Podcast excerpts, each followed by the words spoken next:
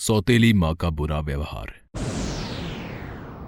सुमित की पत्नी आरती, अपनी सौतेली बेटी रिचा के साथ बड़ा बुरा व्यवहार करती थी। वो उससे घर के काम कराती और खाने में जली हुई या बासी रोटी दिया करती थी। रिचा पढ़ने क्यों बैठ गई? क्या घर का सारा काम खत्म हो गया? माँ मेरा कल पेपर है। मैं बस रिवीजन करके घर का काम निपटा दूँगी। महारानी तब तक हम सब गंदे घर में बैठे रहेंगे। बर्तन नहीं साफ़ होंगे तो खाना वाना भी नहीं बनेगा। हम्म। माँ मैं अभी कर दूँगी।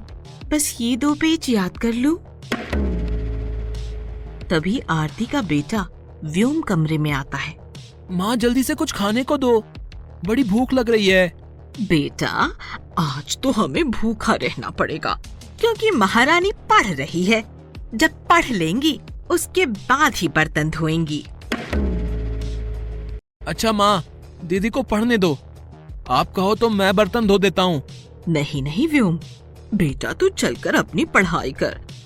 तेरा काम ये सब करना नहीं। तू तो बस पढ़ाई कर और आराम कर। ओ महारानी तूने सुना नहीं? व्योम भूखा है। चल जरा पहले किचन साफ़ कर दे और फिर आटा मांड दे। माँ दीदी का कल पेपर है ना? आप दीदी को पढ़ने दो। अरे बेटा इसे कोई कलेक्टर तो बनना नहीं है।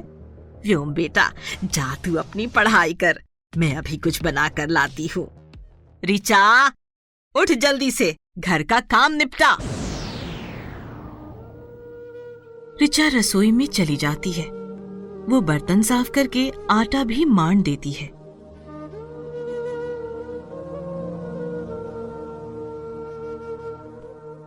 माँ, मैंने बर्तन साफ़ कर दिए हैं। चल, जल्दी से घर भी साफ़ कर, फिर कपड़े भी धो देना। ये कहकर आरती खाना बनाने रसोई में चली जाती है। रिचा घर की साफ़ सफ़ाई करके कपड़े धोकर छत पर सुखा देती है। तभी पास की छत पर दो पड़ोसी ने उससे कहती है, अरे रिचा ये कपड़े तूने धोए हैं? हाँ आंटी। रिचा तो बड़ा काम कर लेती है। तभी आरती आती है। अरे आप लोग झूठी तारीफ़ करके इसकी आदत ना बिगाड़ो।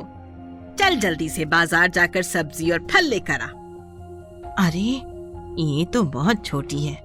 सब्ज़ी फल इसे लेने आते हैं? हाँ हाँ ले आएगी। जा, जल्दी कर। रिचा बाज़ार चली जाती है। आरती पड़ोसिनों के साथ बैठकर बातें करने लगती है।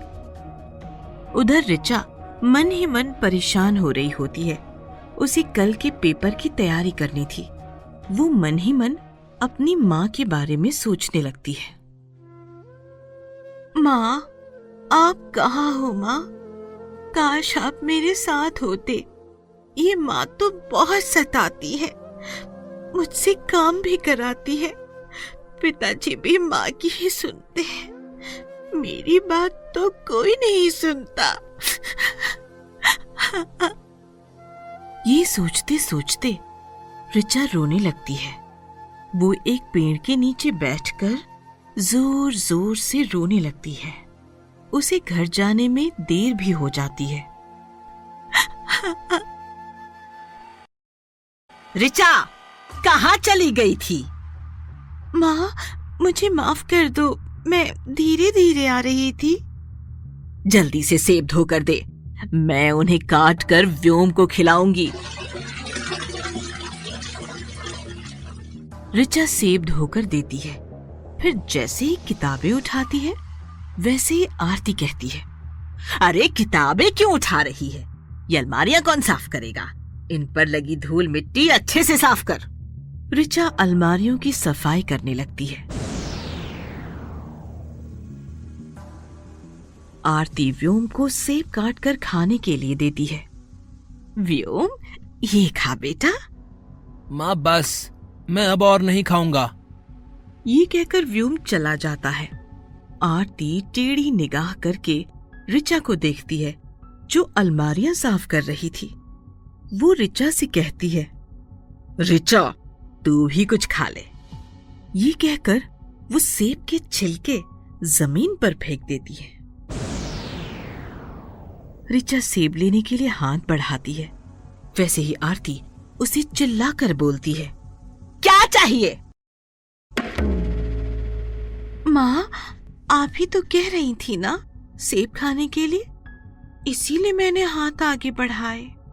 हाँ तो वो छिलके पड़े हैं ना, उसे खा ले, बढ़िया ही सेब खाएगी।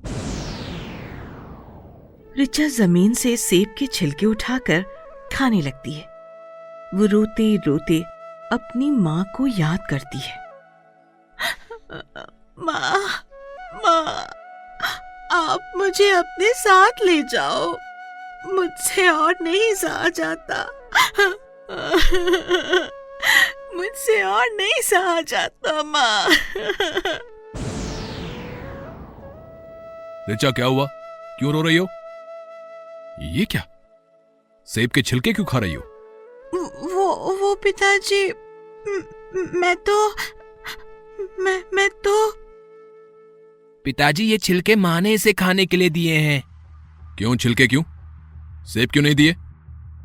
आरती आरती इधर आना। क्या है जी क्या हो गया?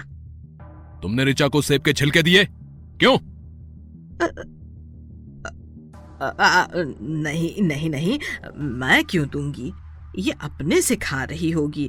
क्यों रिचा मैंने तुझे ये छिलके दिए हैं? क्यों झूठ बोल रही है? मैंने नहीं कहा। हाँ माँ आपने ही तो खाने के लिए दिए हैं। आपने मुझे सेब दिए और दीदी को छिलके। रिचा चल मैं तुझे सेब देता हूँ।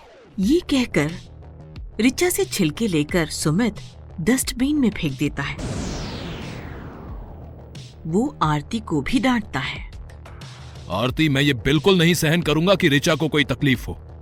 तुम रिचा को इस तरह नहीं सताया करो। सुमित, मैं तो नहीं सताती। अगर तुम्हें लगता है तो इसमें मैं क्या कर सकती हूँ? अगले दिन जब सुमित ऑफ़िस चला जाता है, तब आरती दोपहर में स्कूल से लौटी रिचा को खूब डांटती है। आ गई महारानी! कल तो तूने मेरी क्लास लगवाई। नहीं माँ, मैंने कुछ नहीं कहा था। रिचा तेरी माँ तो मर गई और मेरे सिर पर तेरा बोझ डाल गई। और तूने मेरी शिकायत करनी है तो इस घर से निकल जा। माँ मैं सच कह रही हूँ मैंने आपकी शिकायत नहीं की थी। वो तो पिताजी ने मुझे छिलके खाते देख लिया था। ऐसा है रिचा तू कुछ भी कह। मैं अब तुझे और बर्दाश्त नहीं कर सकती। तुझे तो निकलना ही होगा। माँ मैं कहाँ जाऊँगी? मुझे यही रहने दो। मैं मैं कभी किसी को कुछ नहीं कहूँगी। माँ आप दीदी को इतना क्यों सताती हो? मैंने कल पिताजी से कहा था। बताओ अब क्या मुझे भी निकालोगी? व्योम तो चुप हो जा। नहीं आज मैं चुप नहीं होऊँगा। मैं भी अब दीदी के साथ घर से निकल जाऊँगा। तभी सुमित घर आता है। क्या हुआ आरती? बाहर सड़क तक तुम लोगों की आवाज़ आ रही है। आ, अरे आज आप बड़ी जल्दी आ गए। हाँ मुझे रिचा की टीचर का फ़ोन आया था। वो कह रही थी कि आज के पेपर में रिचा ने कुछ नहीं लिखा। क्यों रिचा? कल तुमने रिवीजन नहीं की थी। आ, हाँ ये पढ़ती पढ़ाती नहीं है।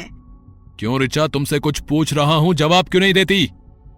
मैं कल रिवाइज नहीं कर सकी। क्यों? कल दीदी को माँ ने पढ़ने ही नहीं दिया। माँ दीदी से बर्तन झाड़ू पोछा और अलमारियाँ साफ़ करा रही थी। इसके अलावा बाज़ार भेजकर फल भी मंगवाए। क्यों आरती? इतना काम करवाती हो?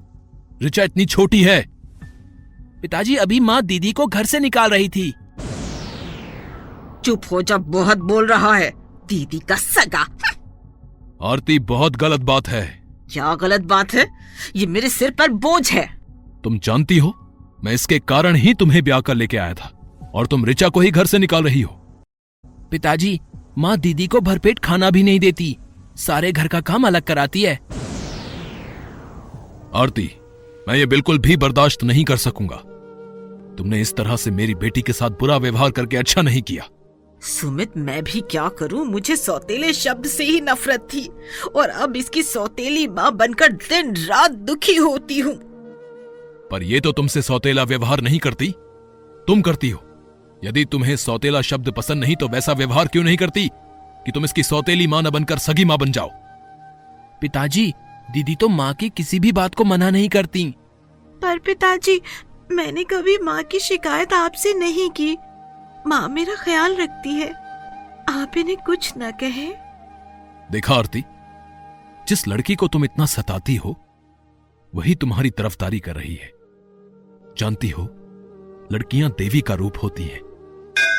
इसकी माँ तो जन्म से ही इसके पैर छूकर अपने को धन्य मानती थी। और एक तुम हो जो इसे इतना दुखी किए रहती हो। अजी बस भी कीजिए। मुझसे बड़ी भूल हो गई। मैं रिचा तुझसे माफ़ी मांगती हूँ।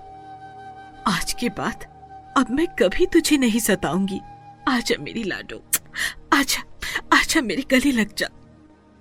ये कहकर आरती रिचा को अपने गले से लगा लेती है।